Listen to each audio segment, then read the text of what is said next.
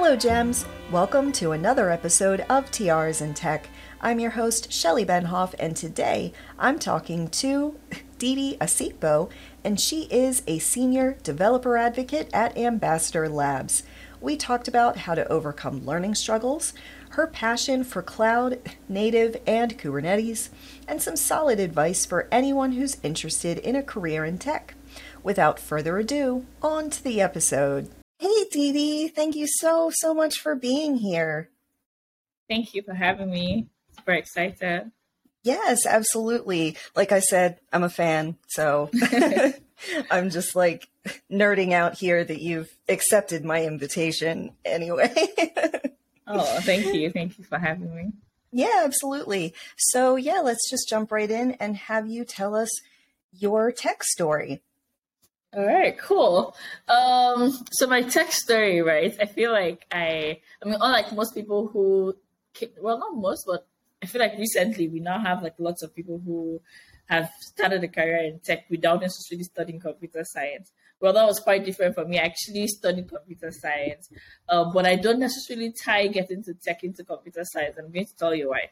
I mean, in retrospect, you can think about it like, oh, if I didn't study computer science, then maybe I wouldn't have gone for that internship. But I like to tie my uh, my career in tech or getting into tech to that internship. So generally, I studied um, computer science at Renaissance University in Nigeria. And I mean, if you most Nigeria, not all, but most Nigerian universities are not very invested in like on like the practical side of things, right? So they teach you the theoretical bit, you get to read, but you don't really do like lots of practical. And prior to joining, prior to going to college, right, I, I used to think computer science was easy, right? Like the teacher would come in and explain something. It was so interesting, so fascinating I could just like press things.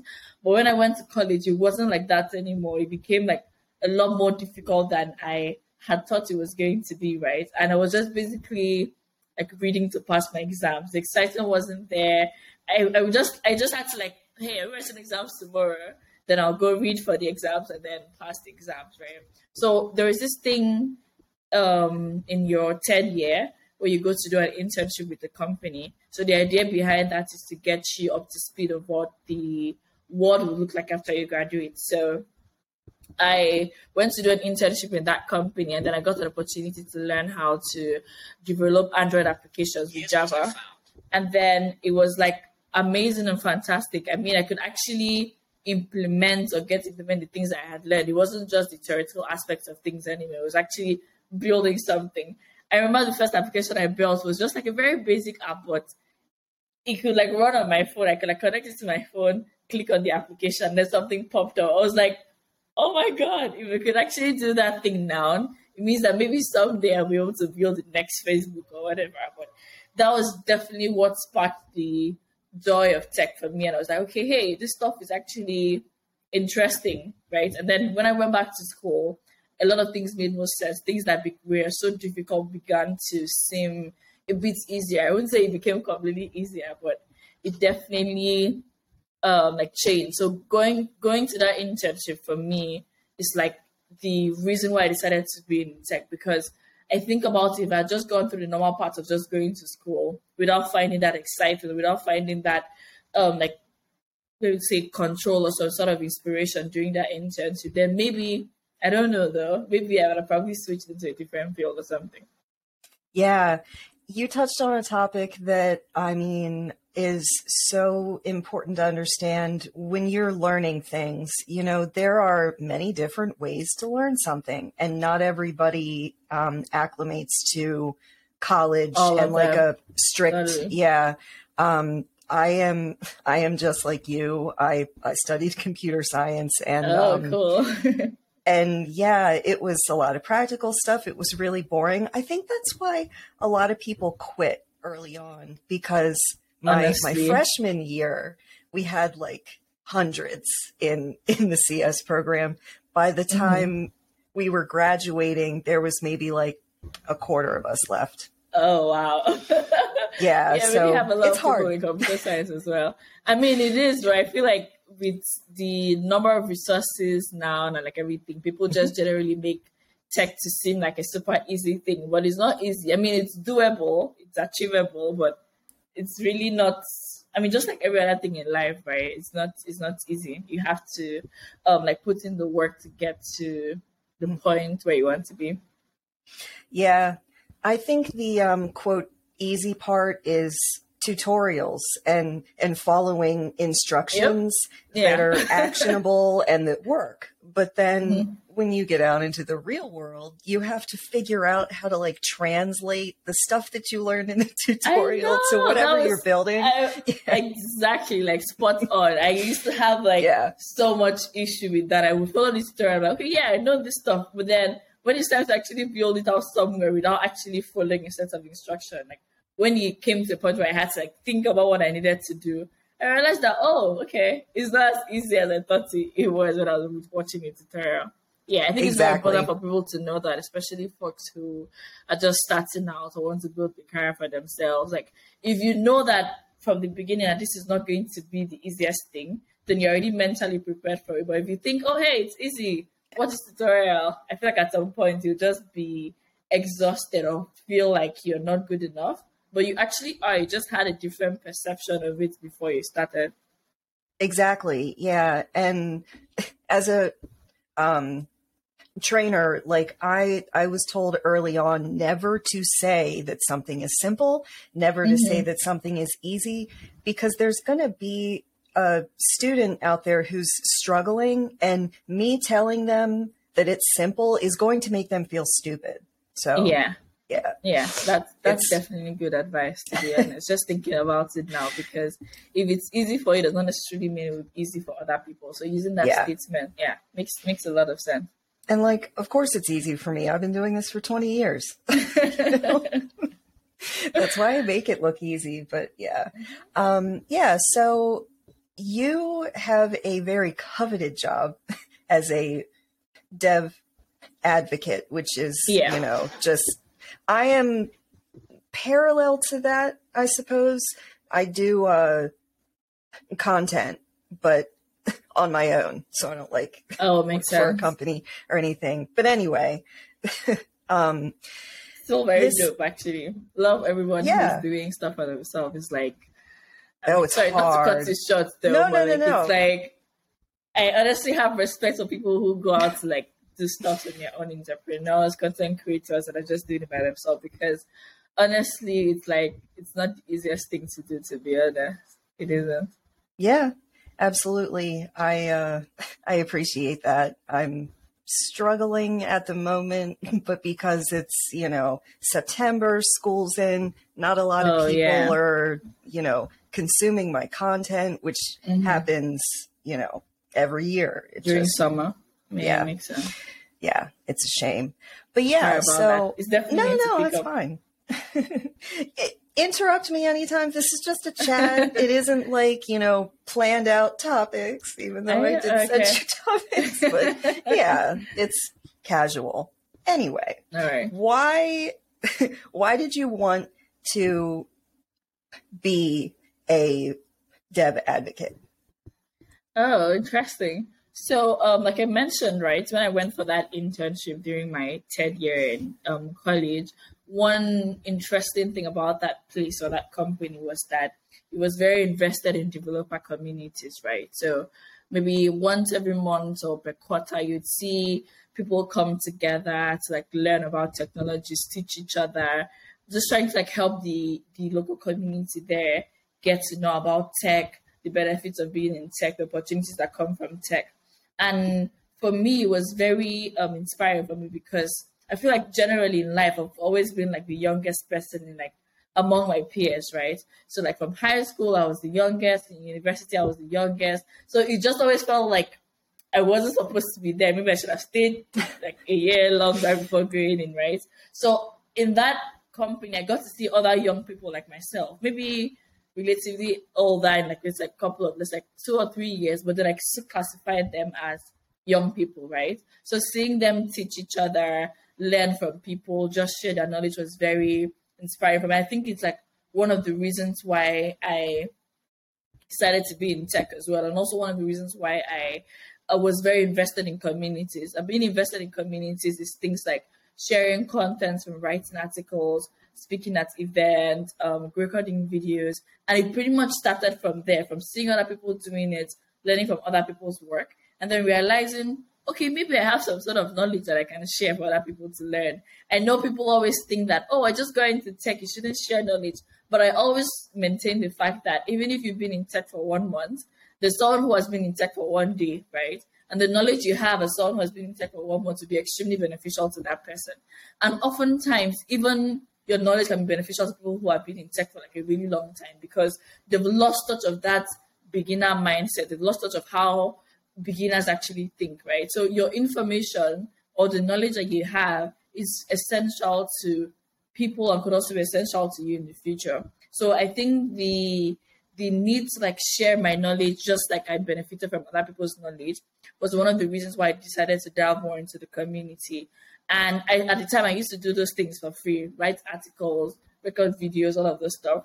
So developer advocacy is basically doing all of those things, but now the company is actually paying you to do them. So it was just like a great opportunity for me to continue to pay back, right? Because I know that I benefited from people's articles, people's videos, people's Twitter threads about stuff, right? That I really could understand from the documentation. So being able to do that for other people is like um something I, I hold dear to my heart. So the fact that I can do that and combine it as a full time job is one of the reasons why I decided to be a developer advocate. And that's generally how the journey has been for me just getting inspired by other people doing the same thing, learning from their work, and realizing, okay, I could also do this as well to also help other people and eventually getting a full time job from it. Yeah, absolutely. I think it is so important for people to understand that they need to be open to learn from anyone. Mm-hmm. You know, like I've I've learned what you said about people who are experienced have have lost that you know the beginner mindset, yeah, whimsy and you know the um, excitement, I guess, of yep. you know figuring totally. something out and it clicks and you're like, yes, I totally get that. Yeah, and it's um so important for people to just learn from anyone. Don't ever think that somebody else doesn't have anything to teach you.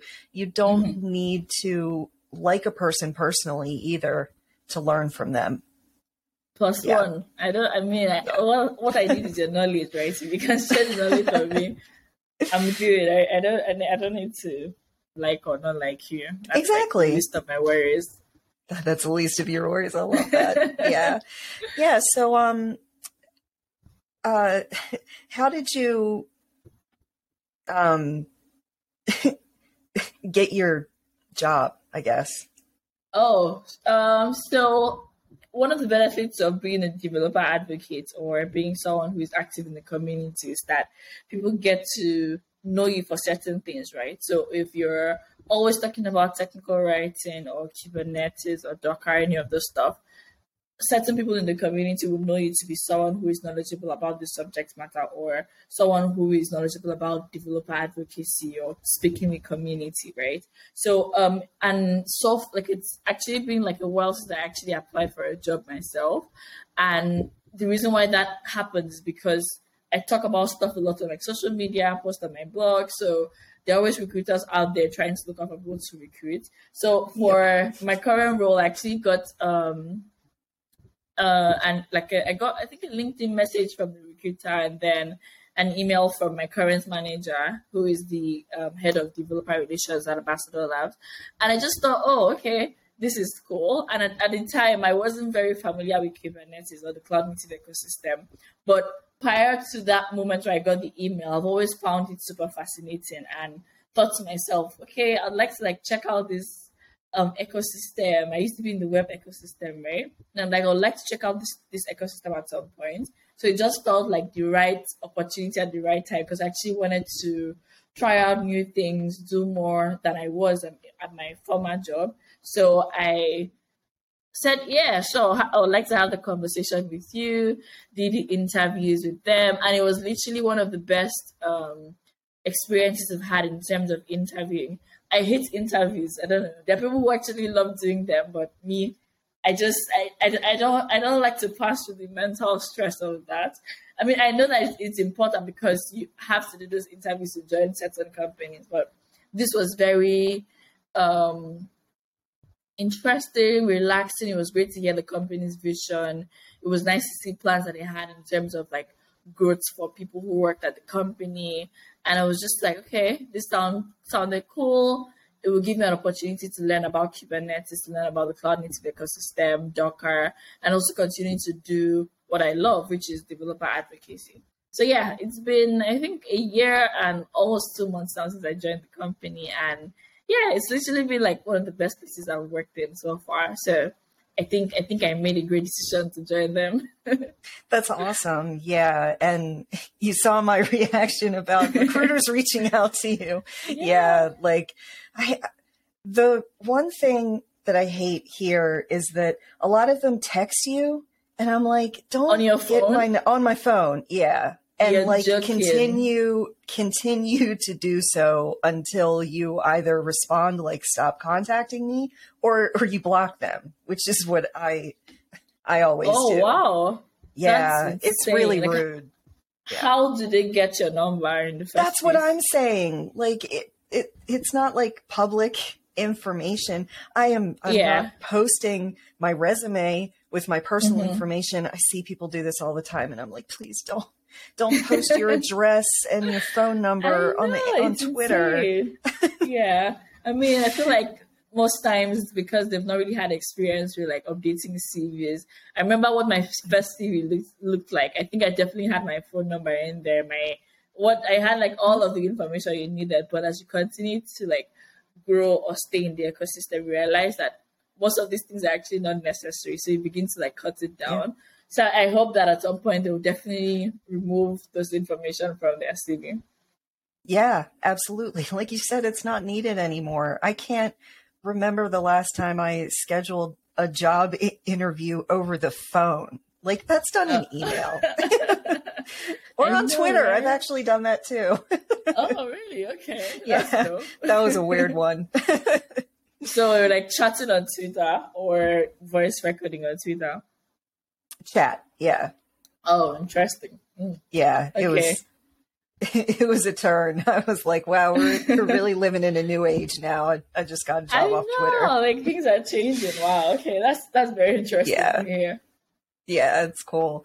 Yeah, so um, let's talk about Kubernetes. I am also super into all of that stuff. Um, oh, that's awesome. Yeah, I'm a uh, Docker um, uh, what's it called?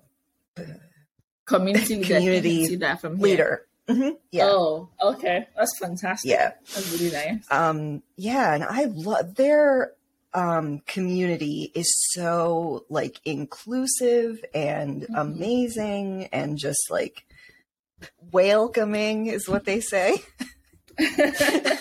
yeah, welcoming. The first time I heard yeah, that, I, mean, I was I like, say yeah, yeah, welcome. yeah. So, um, let's talk about the magic that is all of all this containerization, Kubernetes. Um, yeah. why do you um specialize in all of that? Cool so uh, when when I worked at it was a company I worked at called InterSwitch, and at the time I just worked in the web development field, right? So we had like the DevOps team, and then there was like the web team and the Android team. So I used to sit down close to one of the DevOps engineers, right? And whenever something went down, like an application went down, you would always see people message that DevOps engineer or like try to speak to him and like his name is Abdul. So they're like, hey, Abdul, what's going on? And he'll be like, Kubernetes is down or Kibana is not working, like all of those words. And I was like, okay, this all sounds super interesting. And then you see him in his command line typing in some commands and things will get returned. And I'm like, what is all of this? So it just seemed like something very um, interesting for me. And I mean, since I wasn't in the cloud native space or the DevOps space, I really had no clue what it was, but I had like a vague understanding of what Kubernetes meant or what the DevOps team was expected to do in general. So um, I just had it at the back of my mind that I would love to go more in depth into this thing at some point in my career, right? Because I feel like every human has a point where they just want to try new things. So I was like, whenever I feel like trying something new, then maybe I'll just switch into this field. So I eventually made that switch when I officially joined uh, my current company, right? And I feel like the the the world is slowly going to a point where everything would have to be on the cloud, right? From moving from a monolithic um, architectural system to going to microservices because it has a lot more benefits than monolithic architectures, right? You can easily, I mean, unlike before where people had to like write codes for months and then now ship the code with the microservice architecture now, we're basically saying, hey, you don't need to wait for that long to do that because doing that will cause things like merge conflict or something called merge hell, where I go to write. so we're like two engineers in a team. I'm expected to write a certain level of code, and the other person is expected to write a certain level of code as well. And in using the monolithic architecture, we just we take like let's say a month or a couple of weeks to write this code, and then we come back and like, hey, let's merge this thing together because we both not seen each other's codes in like in weeks. We, we may have deleted something that the other person was working on, and that will now cause something called merge hell, where it's like super hard to like merge up the two code changes that has been made. But the microservice architecture, every single time I make a code change, I can push it to GitHub, for instance, and then the other person also pushes their code to GitHub. So that way we can like reduce merge conflicts. We can get a sense of what the other person is working on. We can also give feedback to those other people quickly. So the microservice and the the microservice architecture and also the plan of moving things to the cloud helps to resolve some of these issues that existed in the past, right? Of course, there's still like a lot of work to bring in more people into the um, like a microservice way of thinking because it's actually super hard to do that. Like trying to break down a system from being a monolithic application all the way to microservice architecture. It takes a long period of time. So I feel like we still have a long way to go to eventually achieve that. But then the benefits of microservices, Kubernetes, Docker is is is a lot, right? It's like it's a lot more beneficial than the previous way of doing things. And I feel like just being part of this right now that not everybody's here but we're continuing to like advocate for the benefits of doing these things is just great because there's going to be a point where they would most likely not be a monolithic architecture again, a monolithic application anymore. So being one of the people who is like helping to pioneer this is fantastic because at that point you'd have a lot more knowledge that you can help companies. Maybe you could decide to be a consultant or just do something personal, right? Because you have you have all of that information. So I just think it's like fascinating. I think it's the future. I, I believe that at some point, all of the applications will now be on the cloud. Absolutely. Yeah. I think um, Kubernetes is magic, first of all. Like I I have had instances where um, I had to do a emergency scale up um, of web servers and, you know, without containers. And Kubernetes is a very manual process. You, you yeah. have to spin up the new server, you have to install all the things and whatever. Mm-hmm. Kubernetes, you you say scale and you say I a know. number and it and just makes it. it. Yeah. Mm-hmm. And it like, handles all the networking. It handles like the DNS, the load balancer. I just can't mm-hmm. even. I know it's like it's too much. It's, if, if, you want to explain or mention the benefits, you probably have to take it on this call. So like tomorrow, it's just a lot, a lot of benefits. totally, yeah, I love it. Um, yeah. So next, I have a um, segment that I like to call Precious Gems. This is where I oh, share cool. um, like a comment or a quote from um, a person on social media. So I'm going to share my screen here. Um, this one was a comment on Instagram from a okay. a quote from an episode where I had a drag queen and she is amazing. Oh, and she cool. was just telling people about, you know, you need to utilize any free or inexpensive re sources where you can learn it yourself first And the comment was yes, in fact, being resourceful can help us be more self sufficient. And that was from uh, Deeper Than Tech. So thank you very much for your comment. If you want to um, be featured on the show, add a comment to our posts on social media Instagram, TikTok, um, Twitter, LinkedIn, Pinterest, Twitch. All of it. yeah. oh, yeah. All, We're on there. social media accounts. Yep, I absolutely read all of them. So, yeah. Cool. Um, let's get back to you and your awesome career. Yeah, let's talk about cloud native. What I mean, you know, we're already talking about containers and Mm-hmm. and Kubernetes. Um, cloud native, I guess, is the overall ecosystem. yeah. I'm not exactly yeah so sure. it's it's it's like a general it's like a general term for um applications built on the cloud right so when you say something is on the cloud it means oh it's like it's it's being held somewhere on the cloud. Maybe it could be like a server right? So cloud native is building applications based off these cloud technologies right? So if you build an application that is is let's say deployed to a Kubernetes cluster, for instance, or is the containerized using Docker, then that is a cloud native application because you're building it using cloud technologies. So cloud native is like a um, how do I call it? like a broad term where you a broad term that encompasses these different um, applications. Just like let's let's say um, building mobile applications, right? Where you use like either Android or Java and all of those things. So the building of it with Java is like, okay, you're actually building a native application to that um, OS, right? So Android on itself is like an operating system, right? Where we can have it running on a phone. When you are building um, applications, then it means you're building an Android native application, which is based off Android as itself as an operating system. So cloud native is basically building applications using cloud native, sorry, using cloud technologies. Cool. Yeah. I, I always need a refresher on stuff like that. There's so many like terms, terminology. I know, I know, Yeah. I know. There's like It's a cloud lot. native, cloud computing, cloud computing delivery model. It's it's it's it's a lot. Yeah.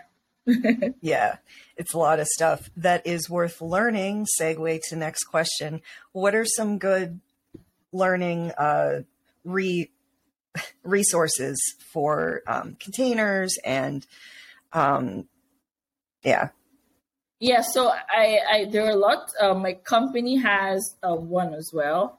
So maybe I'll just send you links to those resources. But if you Google, Sure. we have a Kubernetes Learning Center where you can learn about Kubernetes, and we also have like a glossary where we explain different concepts in the cloud native space. Then I also love KodeKloud. Um, I think it's a fantastic learning resource.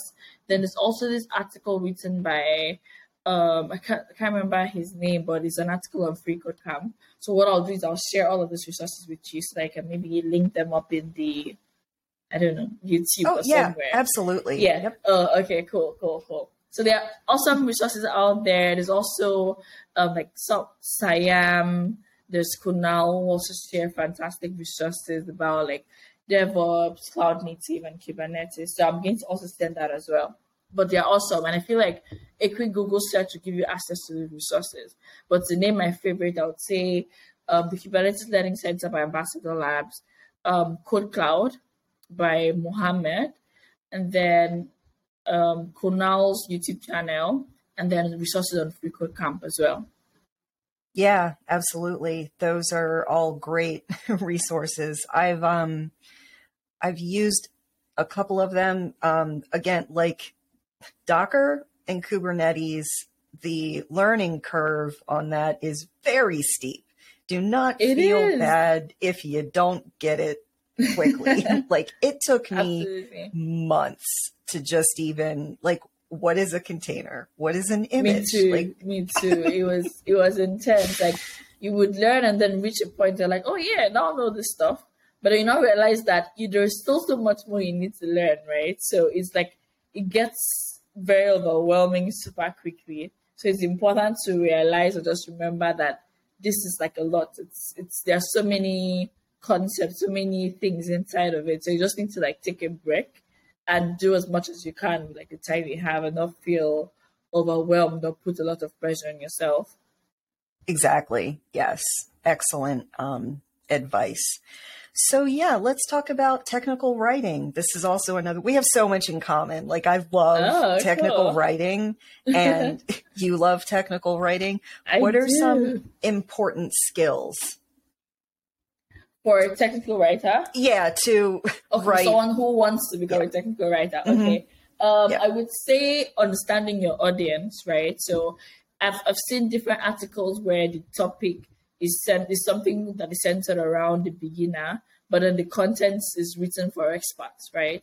And I feel like knowing who your audience is like one of the key things you need to understand as someone who wants to become a technical writer, right? Because you need to identify, hey, who am I writing for? Am I writing this article for a beginner? Am I writing it for an intermediate person? Or am I writing it for an expert? Because when you ask yourself those questions, it helps you tailor your content to the right audience.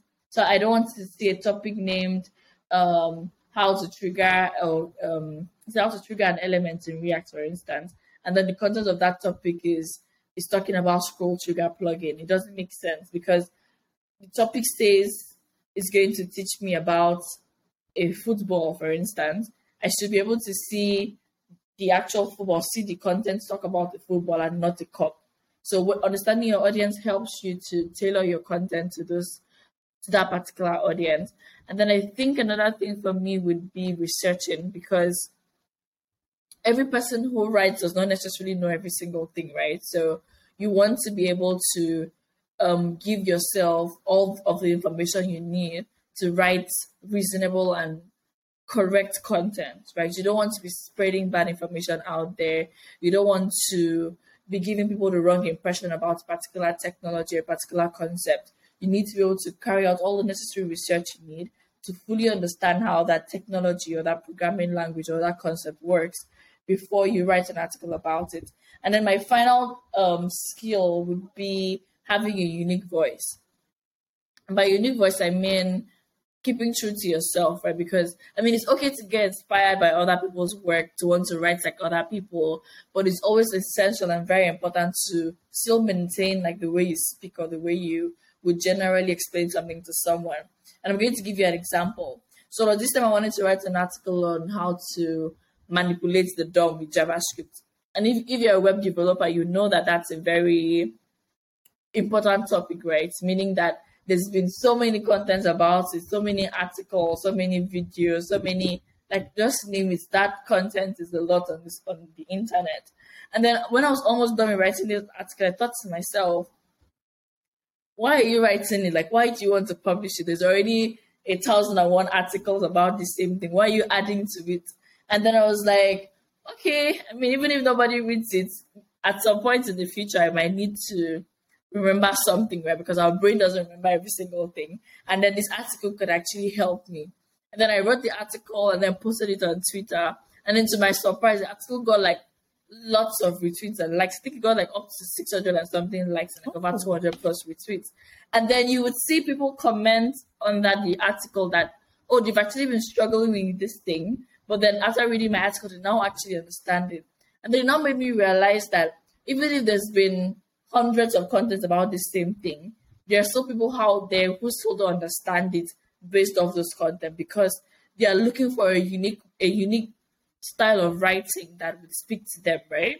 So the way I write something might speak to 50 people, while the way you write something speak, speaks to the other 50 people. So not writing in the way you're supposed to pretty much deprives those 50 people who would have understood what you said of actually understanding it. So get inspired by other people, get the inspiration that you need, but don't forget who you are. Don't forget to use your own words when actually writing technical articles.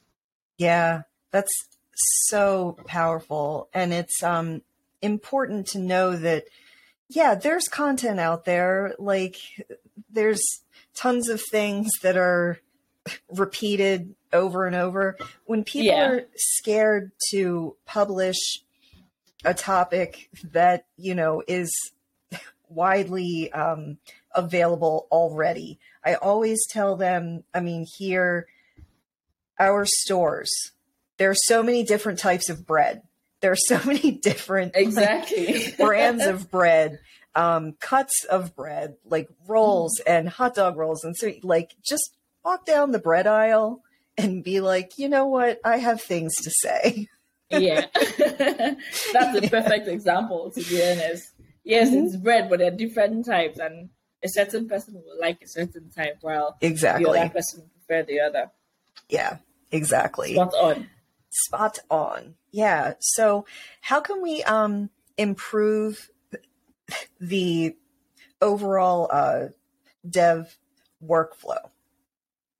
Hmm, that's an interesting question. I think I think I think it generally depends on what the developer is trying to achieve, right? So if you are let's say DevOps engineer, for instance, I'll speak to that because I mean I'm now in the cloud native space. So I think that uh, like most organizations adopted uh, cloud native technologies like Kubernetes, for instance, to help them move faster because uh, with Kubernetes, you don't necessarily have to wait for months before you push something to production. You can always push it as soon as it's ready, and then people can like test it. There are even things like let's say canary releases, for instance, where you can push your your updates to only a certain number of users and then test it. If it's going well with them, then you now ship it out to other users. So even though Kubernetes has like tons of benefits, it also has downsides like you not being able to quickly uh, like test or see the impact of your code changes. So in, in a monolithic environment, it was easy to like write something and then you just like build and then React shows you the um the results of this of those code changes.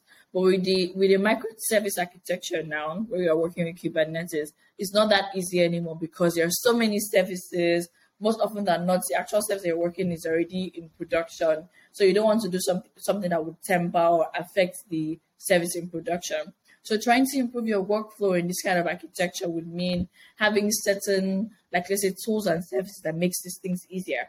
For instance, a CI environment that would help you automatically, um, like um, deploy things. Let's say GitHub Actions, um, Circle CI, those kind of tools that help you make deploying a lot easier. So another of my favorites is a tool called Telepresence, which is a CNCF tool, which basically allows you to quickly see the impact of your code changes. So instead of um, making a code change, building it, pushing it to Docker, then deploying it into the production environment or um, testing environment before seeing the impact of your code changes, you can literally just see when you are developing those changes. So it just it gives you the same feeling you would have gotten in a monolithic architecture, but you're still getting the benefits of a microservice architecture. So yeah, you're using Kubernetes, you're using all of the awesome things that Kubernetes provides for you, but then you're still getting that fast feedback. You don't have to wait for minutes or hours to see the impact of your code changes. You can get them as soon as possible.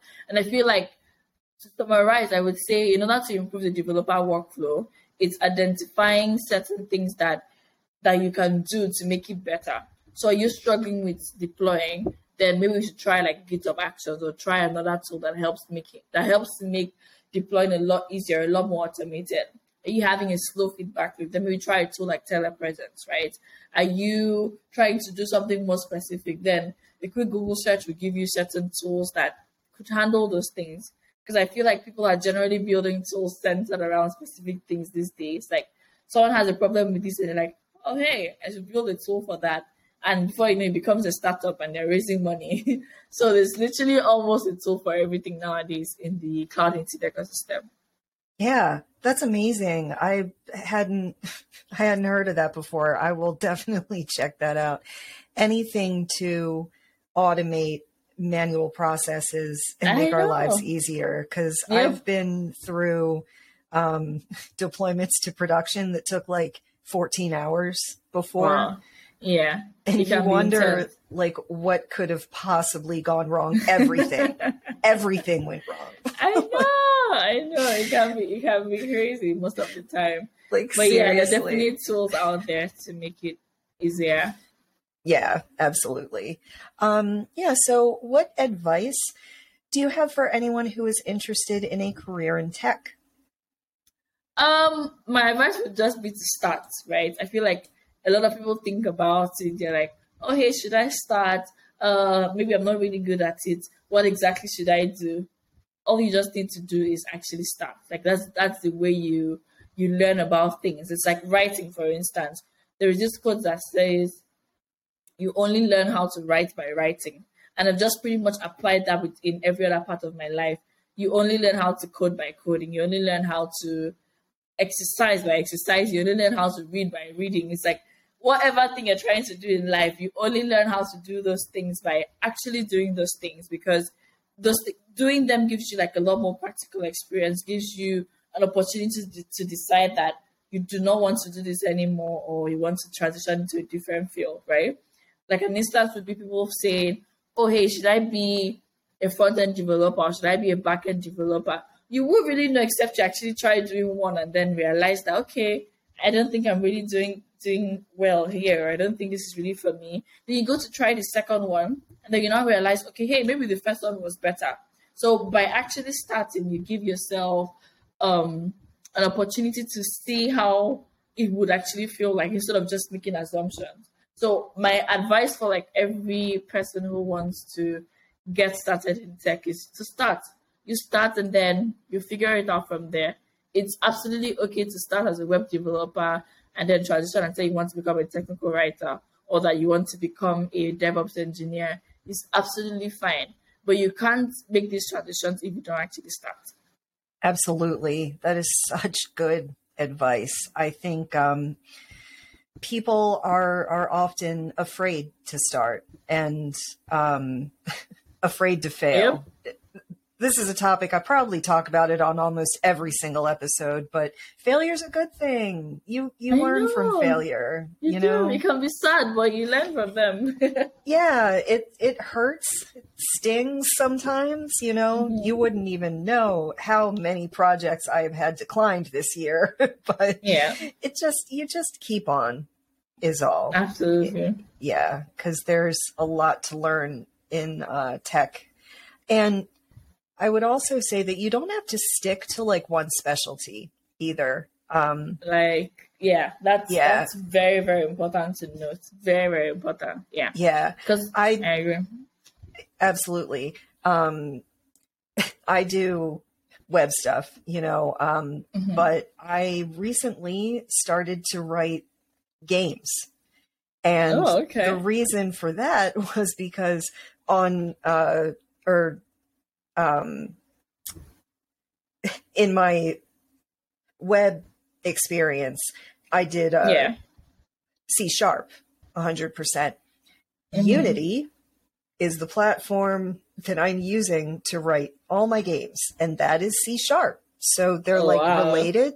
Yeah. They're so okay, but the logic flow and all it's very, very different to mm-hmm. handle objects in an actual like, you know, program outside of code, but um, yeah, it's so interesting. You don't have to stick to one thing. Everything's kind of related, connected somehow. Yeah. yeah. yeah. I, com- I completely agree with that. Like that's like something everybody sh- every that's like a very important information everybody should know because people start and they feel like oh switching will make them will, will almost feel like starting all over again. But not necessarily, because most of these things in tech have some sort of connection, or the information or the knowledge you have from this would be very beneficial in the other part that you decide to take.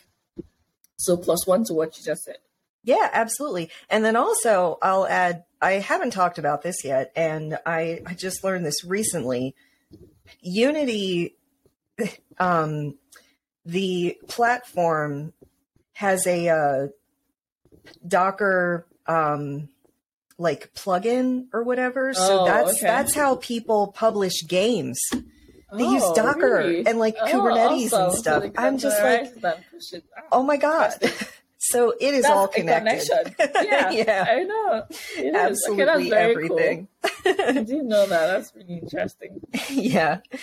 Uh, so I I've extended our, our, our conversation as long as I could because I didn't want to let you go, but it is time for us to wrap up. Before I let you go, can you tell everybody um, uh, where to connect online with you.